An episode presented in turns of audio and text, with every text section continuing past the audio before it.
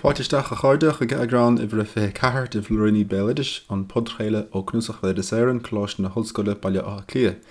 Clia. Alright, out there, you're welcome to episode 24 of Folklore Fragments, which is not being broadcast from its usual haunt in the archives of the National Folklore Collection at Ireland's University College Dublin, but is instead beaming to you direct from a fortified bunker somewhere beneath the hill of Tara, where I, along with the world's entire supply of toilet paper, in case you're wondering where it had all gone, am currently hiding in self isolation, while the severe acute respiratory syndrome coronavirus 2, or COVID 19, as it's now affectionately known, continues to make its merry way across across the globe. Given the scale of the emergency currently unfolding around the world and with considerable sense of anxiety surrounding it, I figured it might be worth our while this month to explore the topic of folk medicine and to consider the traditional approaches to healing employed by our forebears in warding off illnesses of all sorts. So I hope you'll stay with me for the next uh, hour, hour and a bit as we as we explore some different uh, customs and practices in this regard. So, by way of an overview, so, by way of an overview, uh, in this episode, we'll begin our exploration with the definition of folk medicine before taking a look at one of the healing deities of classical European paganism, whose iconography is still used to denote medical practice today. Then it's off into the world of baseless speculation and conjecture as I examine mythological gods of healing found in the early Irish literature before we take a cheery and light-hearted stroll through the long list of plagues and pestilences recorded in the Irish annals from the 6th century on. My slew of unverifiable and overblown claims will then continue in the second half of the podcast with a look at more recent folk tradition regarding medical practice uh, as we examine cures found in the manuscripts and field recorded interviews held in the archives of the National Folklore Collection in UCD, which involved the use of blood, briars, uh, smoke, fire, herbs, stones, charms, prayers, and indeed corpses. So you should be able to find some useful bits and pieces around the house as needs be. I'll provide a link to some of the main readings and manuscripts and resources of interest in the description and our SoundCloud page. So, to begin, uh, well, what is folk medicine? Uh, the World Health Organization, with whose grim pronouncements we've all become familiar of late, defines folk medicine as the following their quote the sum total of the knowledge, skill, and practices based on the theories, beliefs, and experiences indigenous to different cultures, whether explicable or not, used in the maintenance of health as well as in the preservation, diagnosis, improvement, or treatment of physical and mental illness. So, a suitably broad definition from the World Health Organization there.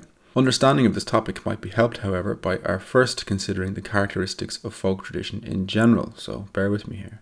Firstly, folk tradition tends to be anonymous, so unlike a book penned by a specific author or the painter who signs their canvas, the authors of our traditions are generally unknown, with folk customs not being attributed to any one individual. Similarly, our folk traditions are communally shared and understood as opposed to being highly individualistic expressions, say. So, in this sense, they represent, as the late Professor Ó hÓgáin used to always say, the wisdom of the many expressed in the wit of the few. Furthermore, our folk traditions are informal so you don't, for example, receive the National School Skipping Rhyme syllabus for 2020 on a government pamphlet through your door every September, nor does the state issue yearly instructions on compulsory Halloween observances, right? Uh, that will all change, of course, when I come to power, but there you go. So if we take that folk traditions are anonymous, they're communal, and they're informal, well, they are also, perhaps unsurprisingly, traditional, being passed on from generation to generation or being transmitted among a group of individuals who share some common bond, say, of uh, race, ethnicity, nationality, religion, gender, age, etc., etc. Further, folklore is often an oral as opposed to a purely literary tradition, although this is an area of contention and somewhat of a chicken versus egg type of question, so orality influences the literary and vice versa. Finally, then, our folk customs are formulaic. They show stable patterns, which, while reflecting the specificity of their own environments, also vary from place to place and, importantly as well, they change over time. So, while hardly an exact science, cultural expressions displaying these uh, aforementioned characteristics may broadly be understood as representing items of folk tradition. But what in the hell does all this have to do with medicine? I hear you loudly and quite rudely, to be frank, exclaim. Well, to supplement the World Health Organization's definition, and in light of the aforementioned characteristics I've just gone through, we might tentatively define folk medicine as representing those traditional formulas, methods, or techniques commonly understood and employed to ward off illness, and which, not being governed or overseen by any professional body, are informally practiced, being transmitted over generations through customary example and repetition. So essentially, we're dealing with a sort of informal medicine here, the methods of which may seem quite strange to us, especially when viewed from uh, a purely materialist or modern perspective. So it's important to bear in mind that traditional approaches to illness and infirmity, while often employing magic, sacrifice, and the use of charms or rituals, all modes of thought quite alien to modern secular perspectives, are nonetheless valid areas of research and inquiry. Far from being casually forged in the half light of ignorance, folk cures reveal those medical practices which, being deeply concerned with human life and welfare, were called on by our forebears in times of crisis specifically in order to provide reassurance and comfort in the face of insecurity, illness, and anxiety. The great Sean O'Sullivan, first archivist to the Irish Folklore Commission, wrote in his book Nosna agus Pishogun Gael, or Irish Folk Custom and Belief, that, and here's his quote, it is not to be wondered at that our ancient ancestors had ideas about the human body and its maladies which seem very strange to us. Most ailments were attributed to the action of unfriendly powers, evil spirits, fairies, ghosts, and so on. Man's main weapon against them was magic, and his efforts gave him comfort even if they did not always bring relief. Before examining the specifics of Irish folk medicine, I want to examine some of the healing gods of European antiquity, the echoes of which are still with us today. You may have noticed while uh, staring hopelessly at the centre of the logo of the World Health Organization the symbol of a snake which is entwined around a staff. This symbol, which appears as a symbol of medical practice and healthcare in modern times, is the rod of Asclepius and takes its name from Asclepius, who is the healing deity of ancient Greek and later Roman mythology, who was depicted as holding a rod around which a snake coils itself. Now, it's worth noting that the image of uh, the coiled snake appears in connection with healing and resurrection in Semitic, Sumerian, and even ancient Egyptian iconography. We can't really uh, afford to get into that here because the podcast would be 10 hours long, but there are plenty of rabbit holes to disappear down in that regard if one is so inclined. Anyway, Asclepius was the son of Apollo, himself god of healing, and grandson of Zeus, the father of the gods. And Apollo, we are told, killed Asclepius' mother while she was still pregnant, but, well, uh, regretting his actions, Apollo delivered the young Asclepius from her womb by C section before giving him to the centaur Chiron, who trained Asclepius in medicine. A little intense, but there you go. Now, Asclepius became so skilled a physician that he started to raise the dead, which upset Hades. So Zeus, angry at Asclepius' skill and ability to render humans immortal, killed his own grandson with a lightning bolt before relenting and resurrecting him as a god of healing and you thought your family was crazy. Asclepius, having had a bit of a rough time at the hands of his father and grandfather, it must be said, was eventually resurrected as the star Serpentarius. Now, you may not have heard of the star Serpentarius, but it resides in the constellation of Ophiuchus, which means serpent bearer, and it was believed that people born under this star were gifted with healing skill.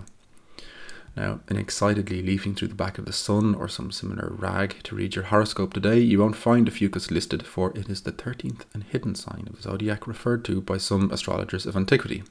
That said, if you were born between the 29th of November and the 18th of December, you can now confound your friends by informing them that, having been born under this sign, you bear an affinity with uh, snakes and an immunity to all poisons. A desperate and frankly embarrassing revelation, which will surely stop even the most pleasant of conversations dead in its tracks. Now, Ireland has no tradition of healing snakes a la Asclepius and his staff, though altogether more malevolent serpents do appear in connection with the god of healing who features in the Irish mythological cycle.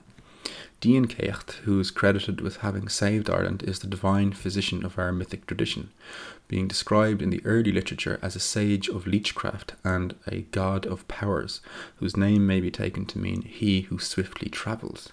It should be noted, though, that some scholars have suggested that his name, the word Cecht in particular, refers not to any powers or kucht as such, but to the plough, uh, which wouldn't seem to make much sense in light of his activities as Ireland's healing sage, but there you go. These are the murky waters through which we peer when dealing with these topics. Anyway, in the mythological cycle, we are told that the Morrigan or Morrigan, a goddess of war, battle, and carnage, whose name means phantom queen or queen of ghosts, gave birth to a son so terrible that the gods decided that he should be killed straight away before he destroyed the world. The world being Ireland, of course. So Dian Cecht promptly killed the infant, after which he cut open his body, only to find three serpents coiled in the child's heart. These serpents, we are told, had they grown to full size, would have destroyed Ireland. Dian Cecht killed the serpents and burnt their bodies until all that remained was ash, which he dumped in the river Barrow in Ireland's southeast. The event is described thus.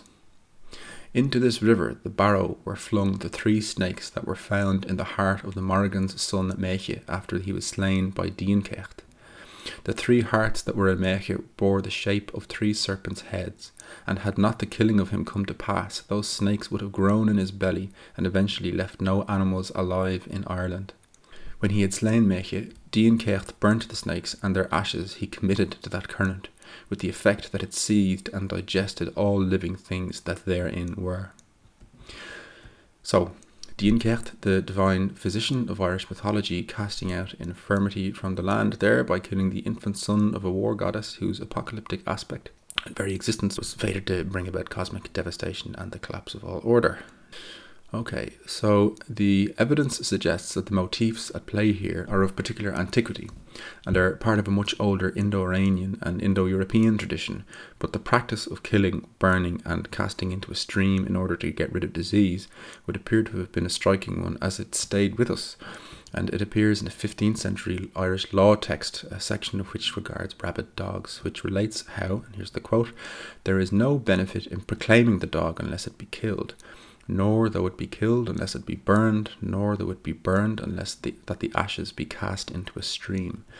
So ancient Indo-European medicinal magic via killing and burning and casting into streams. So uh, thank you, Dian Cecht. Aside from casting evil remains into streams, Dian Cecht used to bathe the wounded and sickly in a magical well called Tibrid Slania. Uh, this is a healing well from which all rose refreshed and revived. Now, we'll say no more here on healing wells and springs, but I suggest you check episode 23 of the podcast on holy wells to learn more of this topic. Now, Dian Cecht's son Miach and his daughter Airmed, both renowned healers in their own right, used to join him at Tibridslane, where they would incant charms over the waters there. But Dian Cecht and Miach had somewhat of a falling out, with the former killing the latter in a fit of professional envy, essentially. The story goes that Dian Cecht built an arm made of silver for the King Nuada, who, having lost his own arm in battle, was unfit to rule. Kings in early Ireland had to be free from all physical blemishes to rule. Now, Dian Cecht's son, Miach, thought he could do better than his father, and so went to Nuada's silver arm and recited a charm over it. The Second Battle of Moytura, a text from our mythological corpus, tells us that Miach went to the hand and said, joint to joint of it, and sinew to sinew, and within nine days the arm was healed and restored to its original power. This, by the way, is another very ancient charm to which we shall return later. Anyway, Dian Cecht did not at all like his son's superior cure, and he struck and cut at him. But each time he did so, Miach would regenerate and heal himself until Dian cut his son's brain so that he died, whereupon Dian said that no physician could heal him of that blow. Point made. Miach was then buried by Dian and 365 healing herbs grew up through the grave, corresponding to the number of his joints and sinews. Miach's sister Airmed came to the grave, spread her cloak upon it, and uprooted the herbs according to their healing properties. But Dian Cecht came to her and mixed them all up, so that no one knows their proper healing qualities to this day. So now you know. Aside from the mythological texts detailing the exploits of the old healing gods in Irish tradition, we also find cheery historical accounts of plagues, pestilence, and uh, disease in our medieval chronicles. William P. MacArthur, in his feel good article, The Identification of Some Pestilences Recorded in the Irish Annals, from Volume 6 of Irish Historical Studies, notes how the bubonic plague first visited these shores. And he writes that the first visitation of this disease in Europe, which, we, which can be clearly identified, was the pandemic commonly called Justinian's plague, from the name of the Roman emperor who then reigned. The Greek historian Procopius wrote how Justinian himself was smitten by this disease, for he too had a swelling of the groin, a symptom of the plague. Good man Justinian. Leaving the stricken Justinian and his swollen groin there for a moment, the records show that this plague, having spread into Europe from Egypt, depopulated entire cities in Europe, with the crops standing uncut in the fields because the labourers had perished or fled. The early literature records the name of the disease as blephid, though in the Annals of the Four Masters it is given no particular name, being referred to merely as an extraordinary universal plague throughout the world, which is reassuring. References to historic plagues also appear in the annals concerning the death of 9,000 Partholonians. They were the mythic inhabitants of Ireland from back in the day, who, we are told, were killed by an epidemic pestilence which destroyed them all in one week. The place where they were buried together is called Taulacht Winter which Irish listeners may know today as Tallaght in West Dublin. So, uh, apologies to any Tallaght listeners, but according to tradition, you live in a place which means, well, uh, plague hole. Um, following the aforementioned blephid, the mysterious Bui Cunnel, or delightfully named Yellow Pestilence, struck Ireland later in the 6th century. And if the 6th century was somewhat unpleasant, the 7th wasn't much better, as early sources collated by Sir William Wilde, father of Oscar Wilde, the playwright and wit, uh, describe calamities aside from plague, such as famines and earthquakes, all of which occurred while dragons and serpents roved about the sky, apparently. In the year 688 in Leinster, it was said to have rained blood. Butter turned to the colour of blood that year, and uh, wolves were seen and heard speaking with human voices. No mention of fights over toilet rolls are to be found in the marginalia, but we can assume there were numerous portents of doom and strange arguments over that too. Now, blood rain and talking wolves aside, it is clear from our medieval records that epidemic diseases were a persistent feature of Irish life. With outbreaks of diminishing impact throughout the medieval period, plague seemed to have disappeared from Europe by the 8th century, before returning cataclysmically in the mid 14th century with a series of outbreaks that became known as the Black Death.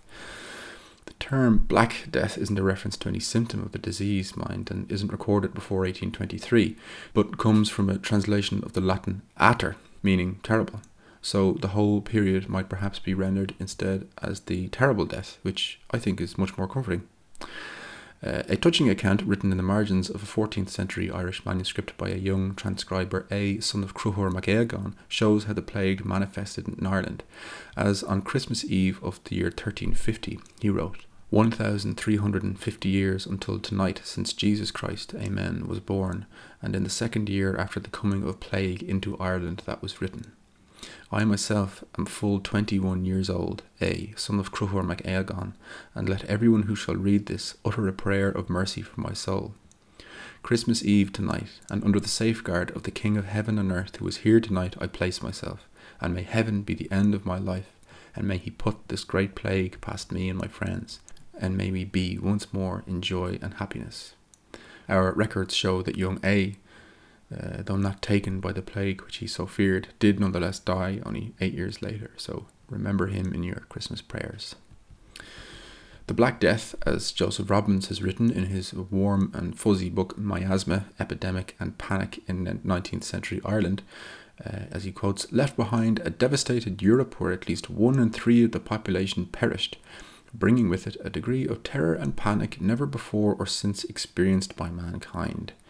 Indeed, some estimates suggest that as much as 50% of the population of Europe was wiped out. So you see, things aren't so bad. If this whole experience begins to get to you, just say to yourself, at least it's not 1350. Now, I personally have had enough of uh, bubonic groins, widespread pestilences, terror inducing plagues, and medieval wasting diseases.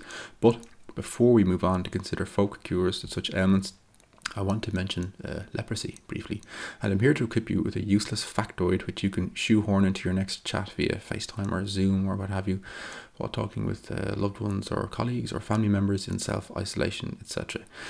The Latin form of the English word leper is liber, the basic meaning of which being uh, that which peels off, which is uh, gross, but there you are. Anyway, the Latin form liber originally referred to the inner bark of trees, and since this is what was written on in early times, the word liber came in time to mean a book. So you should always remember, therefore, that the words library and leprosy have their origins in the same word. You can uh, thank me later. Okay, so we've covered definitions of folk medicine. Um, we've looked at healing deities of classical European pagan tradition and the healing sages of Irish tradition, and have even delved a little into the merry world of medieval pestilence. Let's turn now to look at some of the methods employed for curing illnesses of all sorts in folk tradition, uh, drawing on a mixture of field recordings, texts, uh, articles, and manuscripts from the archives of the National Folklore Collection. It was said in tradition that there isn't an ailment or infirmity the cure of which doesn't grow in the fields or along the hedges, and naturally enough, the people in former times, when faced with sickness, disease, or injury, made first recourse to the herbs and plants growing in the locality. These cures, involving no ritual or magical element, were entirely practical in their usage and application, as Mrs. Woods describes in the following account concerning an ointment for burns her grandmother used to prepare and which was very popular with local people in the area. Then my other grandmother had the cure of the Barton, although she was always careful to point out that it was not a cure as such, she didn't say any prayers while she was doing it. She didn't make any incantations or anything like that. It was made from unsalted butter. Say, a cupful of freshly churned unsalted butter. About two cups of daisies, you know, that grow in the fields, roots, leaves, and all, but you have to discard the flowers, or better still, pick them without any flower on. And then you wash those and dry them a cupful of ivy leaves and a cupful of the bark of the boat tree. You scrape that off with a knife. And a little bit of house leek, if you had it, and if you hadn't, it didn't matter. And, and all that was put into a saucepan and left by the side of the fire for a couple of hours until the, the butter had turned green. And she would then pour it off and carefully squeeze every drop out of the green greenery that was in it. And that was put into a jar and given to the person who came. They usually would come for the for the ointment, and as well as the ointment, she always gave a square of linen, homespun, her own linen. She would cut a piece, say the size of, or a little bit bigger than the area that was burned, and she would tell the person, "Now put the ointment on that, put plenty of it on, and leave that down on the burnt area. Bandage it lightly." And do not store it. Do not take off that linen for nine days. But if you do think that it's getting very dry or that would want more ointment, put get another piece of plain cloth and put as much more ointment on it and just put that down over the linen and bandage it again and rest if it's a foot rest it rest the limb. And sure enough, if it wasn't really and truly healed in the nine days, it was almost. The house leek mentioned by Mrs. Woods in the preceding list of ingredients is a plant with an interesting degree of custom pertaining to it, and all over Europe it was believed that this plant protected the house from lightning strikes. Um, for more on that, you can revisit episode 4, where we discuss the look of the house in folk tradition. Uh, but in the meantime, here's another account from our sound archive which describes the practical use of house leek. In this instance, the cure is for uh, failing sight or sore eyes. You took a leaf of the house leek and you put that over your eye going to bed or you, some people jag eye, brown eye with it. But house leek was a great cure for sore eyes or failing sight in fact they used it for it. Other practical remedies included the use of cobwebs to stem blood as is described in the following instance. Oh, a cobweb for a, for a, a wound, a saw cobweb's a platelet wound too. Yes.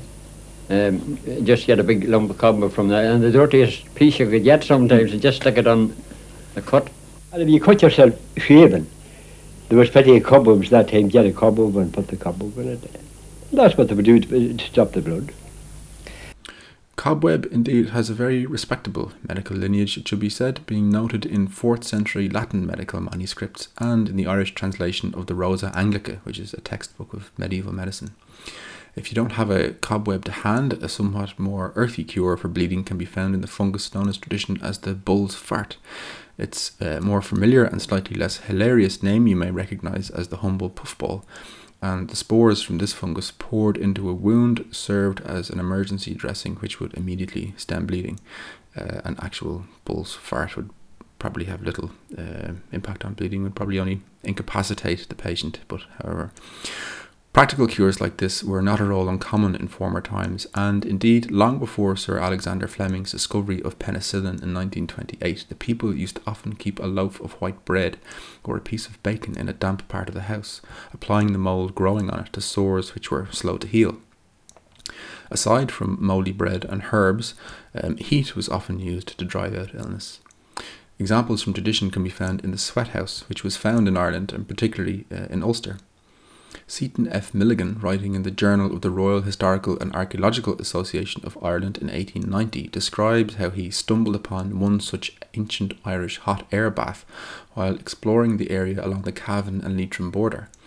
The farmer next to whose land the sweat house was situated related how a cure was effected, saying, A large quantity of turf or peat was piled inside and the fire kindled and allowed to burn down. The interior becomes heated like a baker's oven. The ashes are afterwards swept out and the floor left clean. As soon as it becomes sufficiently cool, it may be entered, to effect which a person must creep on all floors, as the door opening is small and only permits a person to enter in this way. A screen is then placed across the door. The usual time to remain inside is one hour, during which it need scarcely be said the occupants perspire most profusely. No doubt. The folklorist Kevin Danaher, describing a sweat house in the same county in 1952, wrote that when a person was to be sweated for pleurisy or some other ailment, a fire was lit in the sweat house until the walls and floor were hot enough. The fire was then raked and a layer of green rushes spread on the floor to prevent the feet being burned by the hot flags. The patient stripped, crept in through the door, and remained inside until he had been sufficiently sweated. He then crept out and washed himself all over in a pool in the stream below. So, apart from its use in curing pian or rheumatism, recourse was also made to the sweat house for cosmetic purposes. Writing in the Journal of the Royal Society of Antiquaries of Ireland in 1891, D.B. Mulcahy relates how the sweat house was used by the young women of Rathlin Island off the Antrim coast. He describes how, Here's his quote Mrs. Dara, a native of Rathlin, an old lady who left the island 60 years ago, said that the young women wishing to improve their complexion after making peat or pulling flax used to have the bath as it removed the cowls or stains and made them look nice and white. Previous to the great Lammas fair of Ballycastle, the bath was greatly used by the young women for this purpose, as they were anxious to look their best at the fair.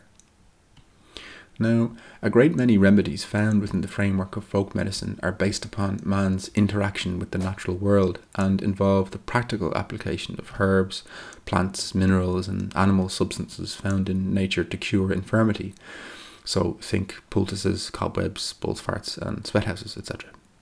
But in the treatment of ailments, magic and the use of holy words or charms also featured prominently. The idea of curing by means of a charm, however, is one of particular antiquity, and if you remember in our earlier discussion regarding Miach, the son of the Irish god of healing Dian Cecht, we mentioned how a charm was employed by him to cure the injured king Nuada by the recitation joint to joint of it and sinew to sinew over the king's severed arm. Now, this charm is found not only in the Irish mythological corpus but has a broader international provenance, and a version of it can be found in the library of the Merseburg Cathedral in Germany. The so called Merseburg incantations consist of two medieval pagan spells written in Old High German, which, interestingly enough, are found in a 9th century liturgical manuscript at Merseburg Cathedral. One of these spells relates Odin's cure for a horse whose foot has become dislocated while riding through the forest. Odin, like Miach, effects a cure by reciting the charm. The charm is if a bone wrenching, if a blood wrenching, if a limb wrenching, bone to bone, blood to blood, limb to limb, as if bonded. This charm, however, would appear to be a much older example of Indo European healing magic, as aside from the above examples in Ireland and in Germany, a still earlier version can be found in the Atharva Veda, a collection of over 700 Sanskrit hymns, charms, and mantras which form part of the Hindu scriptural texts. A charm drawing on the power of the plant Laksha is described in this text as being able to cure fractures. It proceeds as follows Thy marrow shall unite with marrow, and thy joint with joint. Thy skin grow together with skin. Thy blood, thy bone shall grow, thy flesh grow together with flesh. Fit together hair with hair, and fit together skin with skin. Thy blood, thy bone shall grow. What is cut, join thou together, O plant. Do thou here rise up, go forth, run forth as a chariot with sound wheels, firm fellow, and strong knave, stand upright firmly. The considerable antiquity and widespread provenance of this charm is quite incredible to say the least, and with its unfailing efficacy attested by Miach, uh, by Odin, and the Hindus, even Christ can be seen to have gotten in on the action. Recent versions of this charm are to be found in Irish oral tradition, being attributed to Christ and employed by him to cure a sprain, as in the following manuscript account, collected by a school child in Drumdiffer, County Leitrim, as part of the 1937 school's folklore scheme, in which it is written. Jesus was riding over moory hills and heathery mountain. His forefoot slipped. He put bone to bone, blood to blood, and flesh to flesh. Put all together in the name of Jesus, and say three Hail Marys in honour of God and the saint that cures the sprain. This is done on Mondays and Thursdays before sunset. Now, I must say, I quite enjoy the idea of Jesus riding over moors and heathery hills, and can just see him stopping for a bowl of soup in Cavan as he traipses around the Midlands of Ireland. Um, other versions of this charm recount how Jesus cures the sprained hoof of a donkey or a horse, but all revolve around the same essential motif uh, this idea of bone to bone, blood to blood, etc. And it's an example of early Indo European healing magic found in Hindu, Norse, Irish, and Christian traditions.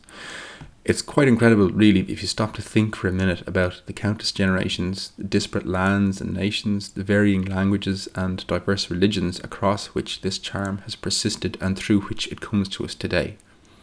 So, while charms were commonly known among the people, others were carefully guarded and recited in secret, being used only by the charmer to effect a cure for the patient. Particular men and women in the local community were understood to have knowledge of these secret formulas, and they were in great demand, being visited by the sick and infirm. Their secrets are never shared, as Michael Morris from the Sperrin Mountains now relates. It's passed on secretly. I don't know how, but it's passed on secretly.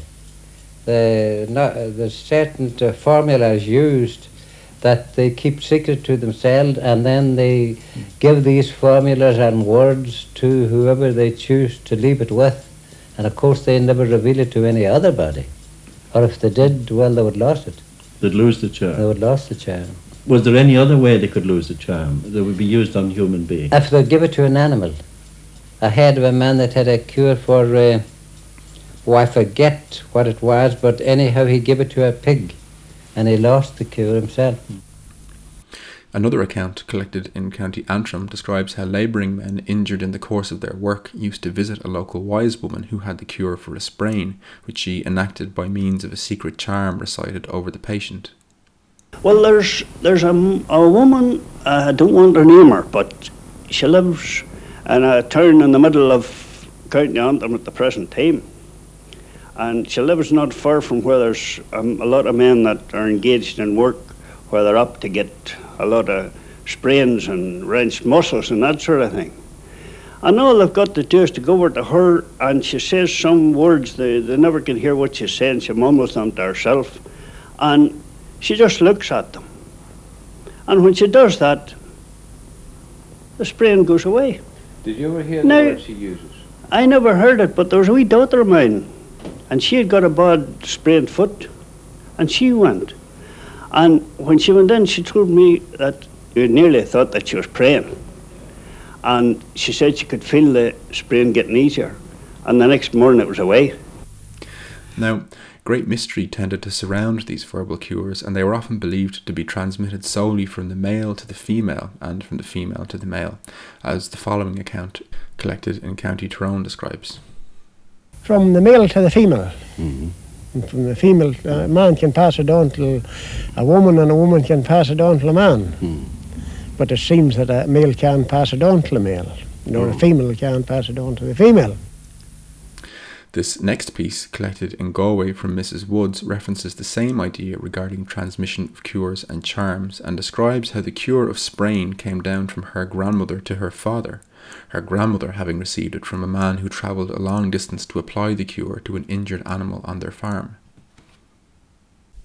I know my father had the cure of the sprain, and it was a cure that was handed down in the family from, say, from male to female and from female to male. It was a Protestant man that first gave it to his mother, my grandmother, when she was a little girl. He was brought to the farm to make the cure of the sprain for a cow that had hurt her foot. And he made it, and he said he had to come a long journey, and he said, "Well, he said I give it now," he said to the little girl, and she can cure. So he did, and it has something to do with the placing, the proper placing of your hands on the joint that's injured. And saying some prayers. Any prayers, I think. My father would say an Our Father and a Hail Mary, but possibly there is maybe a special prayer to be said. In addition to the recitation of charms or incantations to heal sprains or other ailments, small pieces of cord or string imbued with magical properties were at times worn to cure sickness. The following account describes how sprains could be cured by means of a flaxen cord called a straining thread, which was wound around the injured area after a charm had been recited over the cord and imbuing it with healing properties. They make a cord from flax, and while they're making this cord, they use some prayers. I I don't know what the prayers are, of course, they'd say them secretly, and uh, then tie it around the affected part and it would uh, take it as long to get better as what you had it before you got the the strain and thread put on. Mm. If it was three days, it would be three days before it would be better. If it was five days, it would be five days before it was better, and so forth. Now, while charms were often recited over a patient, alternate practices drew on the protective power of the written word, as in this next example concerning the Leabhar Eoin. And I'd like to thank Professor Patricia Lysaght for sending me the following account concerning the Leabhar Eoin, which I remember her describing to me in her classes many years ago. The following account from our manuscript archive describes the protective power of the Leabhar Eoin and was collected in West Kerry. Patricia's translation from Irish goes as follows. When a young man or woman or a child got sick, someone would go to the priest for the Leabhar Eoin. What this meant was that the priest would write out in Latin on a piece of paper verses 1 to 14, chapter 1 of the Gospel according to John. Any piece of paper would do. The piece of paper was put into a little cloth purse and was hung around a sick person's neck. The Leabhar Eoin was said to be very powerful and to have cured many a person. If a person got sick or if he got a fright at night, he was in no danger if he was wearing the Leabhar Eoin, and it was said that he should not give it until somebody asked him for it. It is said the priest who could cure a person with the Leabhar Eoin that something would happen to him soon after, that he would go insane or that he would die, or that he would have an accident of some kind. Great care had to be exercised by the priest when writing out this gospel because popular belief held that if the priest made a mistake when writing the Leabhar Eoin, the person for whom it was being written was in grave danger of death or that some misfortune would befall him. Priests, naturally, were credited in tradition with having a certain degree of magical or supernatural influence, but others were believed to receive healing power from the condition or time of their birth, or by virtue of the family into which they were born the seventh son of a seventh son, or seventh daughter of a seventh daughter, for example, was believed to be able to cure a great many illnesses. Well, the belief has always been held in the Glens of Antrim, and I suppose in a wider district as well, that the seventh son of a seventh son had powers that weren't given to ordinary people. Mm-hmm. Now, for instance, they were supposed to have a cure for smallpox, and that's one thing that they were supposed to never take themselves. And uh, it's been tried on different occasions in the old days, I believe, when smallpox was rife before vaccination came in. And in those days, they did claim to have had cures. Of course, a seventh son of a seventh son has a lot of other powers, but uh, in the most cases, the seventh son of a seventh son is so scarce that they're very hard to find. While the condition of one's birth was believed to play a part in the ability to heal, certain families or surnames were likewise credited in popular tradition as having healing properties. The blood of anyone with the surname Keogh, for example, was understood to be able to cure wildfire or erysipelas, a bacterial infection which has the uh, pleasant effect of causing fevers, fatigue, uh, headaches, vomiting, and large blistering rashes which cover the body. Lovely. This next account from Patrick O'Connor, published in Béaloideas, the Journal of the Folklore of Ireland Society in 1943, recounts the relatively recent and somewhat unusual, by modern standards at least, treatment for the infection, with a seventh son of the Keogh family being brought in to apply their blood to a young Patrick O'Connor. He writes, when I was about seven or seven and a half years old, I became ill with an ailment which I heard my people and others at the time refer to as St. Anthony's fire or wildfire. The chief symptom of the ailment was a patch of blisters, like water blisters, and varying in size from a small pea to a pebble. The patch, about two inches deep, increased each day under my left arm and then across my back in line with the base of the shoulder blades. The doctor who examined me prescribed, but his treatment did not retard the progress of my belt of blisters. My parents, I remember, became very alarmed as each morning they perceived another inch or so added to my belt. I heard people telling my parents that if the belt met on me, I would die. And so on, day by day. At length, only two and a half inches separated the two ends of the belt, causing increased anxiety to my parents. During this latter period, I could hear a good deal of whispering about seventh son, but I could not understand how seventh son had or could have anything to do with my ailment. However, I understood something about seventh son that evening. About seven in the evening, my uncle Pat called to our house. He had another man with him, a short, thick-set man with a slight necklace beard. I heard him spoken to as Mr. Keogh. After some time, I was brought into the parlour. When Mr. Keogh examined me, I distinctly remember him looking very serious. Indeed, he looked worried. He sat down and called for strong thread and a needle. He was provided with thread and a good sized darning needle. I was observing everything, and nothing said or done then have I forgotten. Mr. Keogh next tied some of the thread very tightly round one of the fingers of his left hand.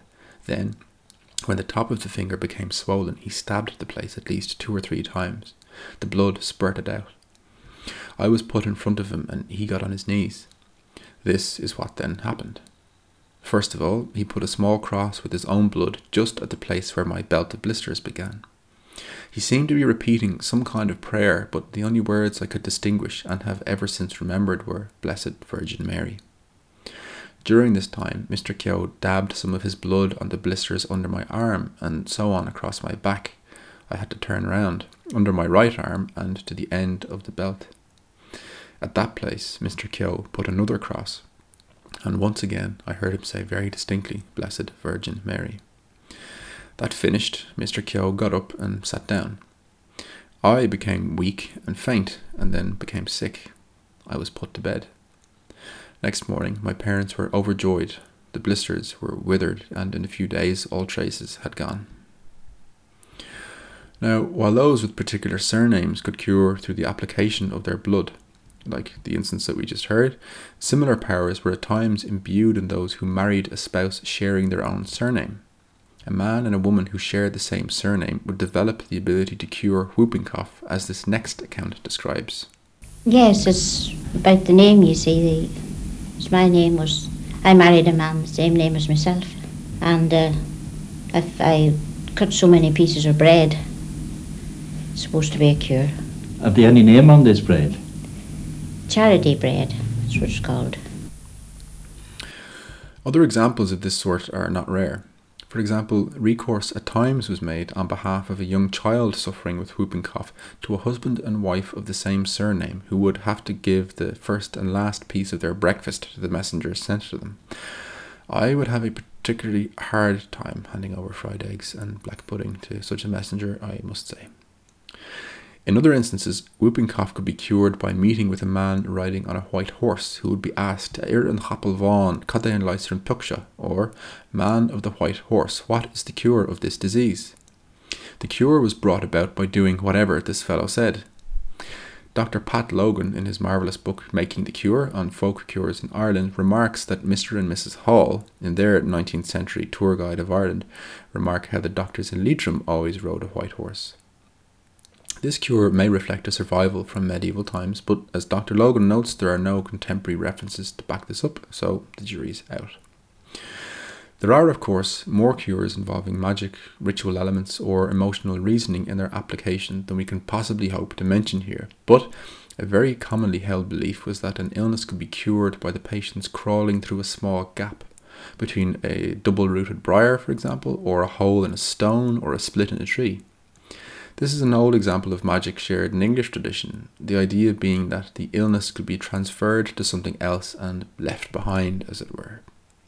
Sean O'Sullivan noted how at St. Declan's Well in Ardmore, County Waterford, he saw pilgrims crawl laboriously through an opening under a stone on the strand to rid themselves of rheumatism. The whooping cough, which can cause serious trouble for infants and was in all likelihood a very grave disease in Ireland long ago, was no different, and it was believed that in addition to the charity bread and white horses and stolen breakfasts uh, just described, this ailment could be cured by passing a child under and over a donkey three times. I had charm for a, for the chincough one time. It was a very old one. I heard the, the old people talking about it. A child that would have the chincough, put it in under a donkey's belly and over its back a number of times, and then it would be cured. Now, the magical transference of an ailment into some animal, person, or object is a truly ancient idea, being widespread throughout Europe and applied to all manner of diseases and infirmities. Lady Wilde, writing in 1887, describes how warts could be cured in such a manner, saying, On meeting a funeral, take some of the clay from under the feet of the men who bear the coffin and apply it to the wart, wishing strongly at the same time that it may disappear, and so it will be. If there were no funerals handy, one always had uh, recourse to this next cure. Tie up some pebbles in a bag with a piece of silver money. Whoever finds the bag and keeps the money, to him the warts will go and leave you forever. Ha ha. Listeners in Ireland might recall hearing that warts could be cured by rubbing a snail to them before pricking the snail on a thorn. The idea being that as the snail decayed, so too would the warts with it. I remember that myself from my youth. Magical transference of this sort could cure, but it was also used as a means to attack one's neighbours. For example, if you buried eggs on your arch nemesis's land, uh, it was believed that all of his good fortune would disappear as the eggs rotted. Similarly, a uh, slightly more intense version of this idea can be found in the example of cutting a calf into quarters and burying the, each of the quarters in the four corners of your neighbour's land. As the meat would rot, so too would all of your neighbour's good fortune. So, if you find the hind leg of a calf or a clutch of eggs buried in your garden, that neighbour of yours who's always peering at you out through their blinds probably has a problem uh, with you. However, to the topic of warts. Warts. Oh, I heard of several cures for warts. Uh, the dust of the pipe, rubbed on nine times. The dust that, you know, the doodle for the top of a pipe, as we call a doodle, rubbed on a wart nine times. Now there was uh, take it to some old uh, grinding stone or millstone, you know, you have several of them here and there through the country. And if there was any stagnant water in that, uh, uh, wash the wart and they're supposed to take the water away. Another again was to uh, jag them with uh, a thorn from a, a, a blackthorn bush. And uh, that was supposed to be a cure for them too. Now, in thinking about these cures, it's important, I think, not to try to veer towards rationalist or materialist explanations for them, but to consider them in accordance with their own internal logic. Though strictly irrational, these beliefs have human welfare and the promotion of well being at their core, and are based on a system of reasoning which employs ideas around likeness, opposites, essence, boundaries, and symbolism, all of which are called upon in times of crisis.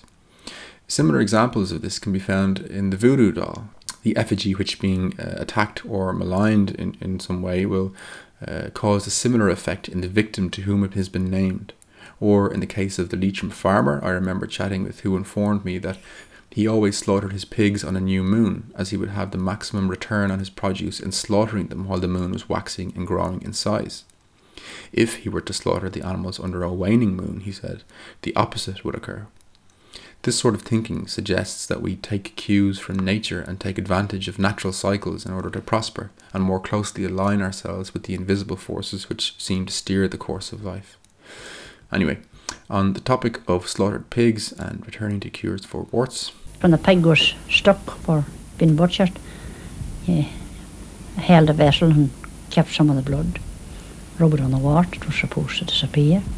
Now, animals seem to have had a bit of a hard time of it as far as uh, certain traditional medical practices go. A somewhat gruesome treatment for bronchitis was described in certain parts of Ireland. An account from our 1937 schools collection manuscript describes how in Aughrim in County Wicklow a hen was killed and her entrails removed, so that a patient suffering from bronchitis could insert their bare feet into the cavity. If the hen decayed in half an hour, we are told the prognosis was grim. If, however, the hen did not rot immediately, the patient would enjoy a full recovery. Lovely. A text from 1739 titled Zoologia Medicinalis Hibernica, which lists a variety of animals and their uses in Irish folk medicine, further attests to this custom, stating that pigeons being split up alive and applied to the soles of the feet draw the fever from the head. This, we are to assume, is when strepsils simply won't do, so accept no substitute. In addition to the blood of slaughtered animals or disemboweled pigeons, human corpses could also be used to cure all manner of ailments. This uh, 1937 Schools manuscript account from County Galway details the handy manner in which toothaches could be cured. If a person suffers from toothache, if he is first to the side of a person who dies without a priest and takes the hand of the corpse and rubs the fingers on the aching tooth, he will get relief forever. Probably won't go down too well if you're visiting a wake, and certainly in flagrant contravention of social distancing measures, but worth keeping in your back pocket as a last resort if your tooth is at you while the dentist is closed.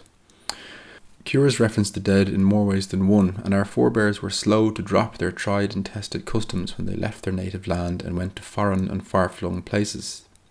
An account from the New York Times in 1858 relates how a police officer in Boston was applied to the other day by a superstitious Irish female for a touch of a halter wherewith a man had been hung for the cure of king's evil. The officer got a bogus rope, and the woman was satisfied. King's evil, or scrofula, is the condition affecting the lymph nodes of the neck. The hangman's noose, therefore, being used in tradition to cure the ailment with the hope perhaps of transferring the illness away from the stricken patient. Those listeners finding themselves without immediate access to a corpse or related paraphernalia should know of the healing properties that reside in fire. The following two accounts both describe the use of smoke to drive out ringworm, with lighted embers being passed over the patient by a wise woman. I myself was a patient. I suffered from ringworm. And I'm quite satisfied she definitely cured me. How did she set about it? She had uh, some lighted embers and she made a halo around your head. Like burning sticks? Burning sticks. She had been practicing her art for very many years. And as regards the cure of ringworm, I have never known her to fail. With two sticks, lights them in the fire and runs them round just the, where the wound is, the smoke of it. Does it several times. Some people have only one time to go to him, and others has to go three, and it's always a success. Smoke and fire indeed could cure both man and beast, and an 1893 article from the Journal of the Royal Society of Antiquaries of Ireland describes the use of a need fire employed by farmers in the locality when their cattle were suffering from the esoterically titled ailment referred to in the text as uh, big head, which the author assumes to have referred to some sort of generalized swelling of the animal's head. The description goes as follows.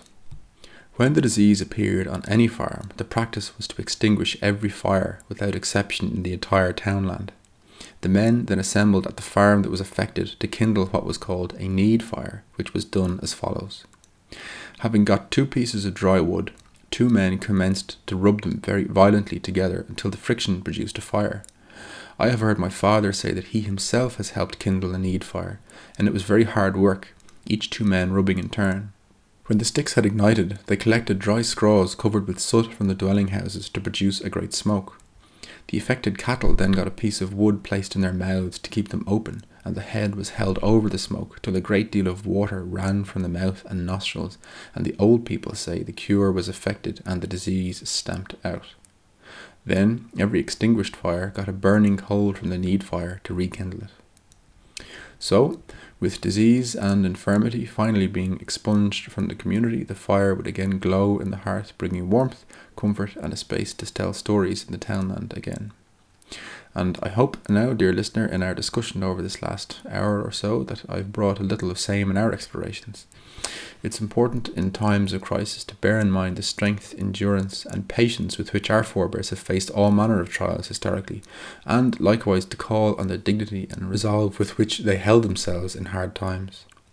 So take care of yourselves, look out for your loved ones and those in need around you, and uh, if that all fails, sit back, slip on a pair of disemboweled pigeons, touch a corpse, crawl under a rock, think of Asclepius, remember Miach, recite the Merseburg incantations, steal your neighbour's strength and good fortune by bearing eggs in their land, uh, be glad that you weren't racked by the Black Death in 1350, and know that having followed all the prescriptions outlined in this episode, you're pretty much invincible. Until next time, whenever that is, take care. Slán.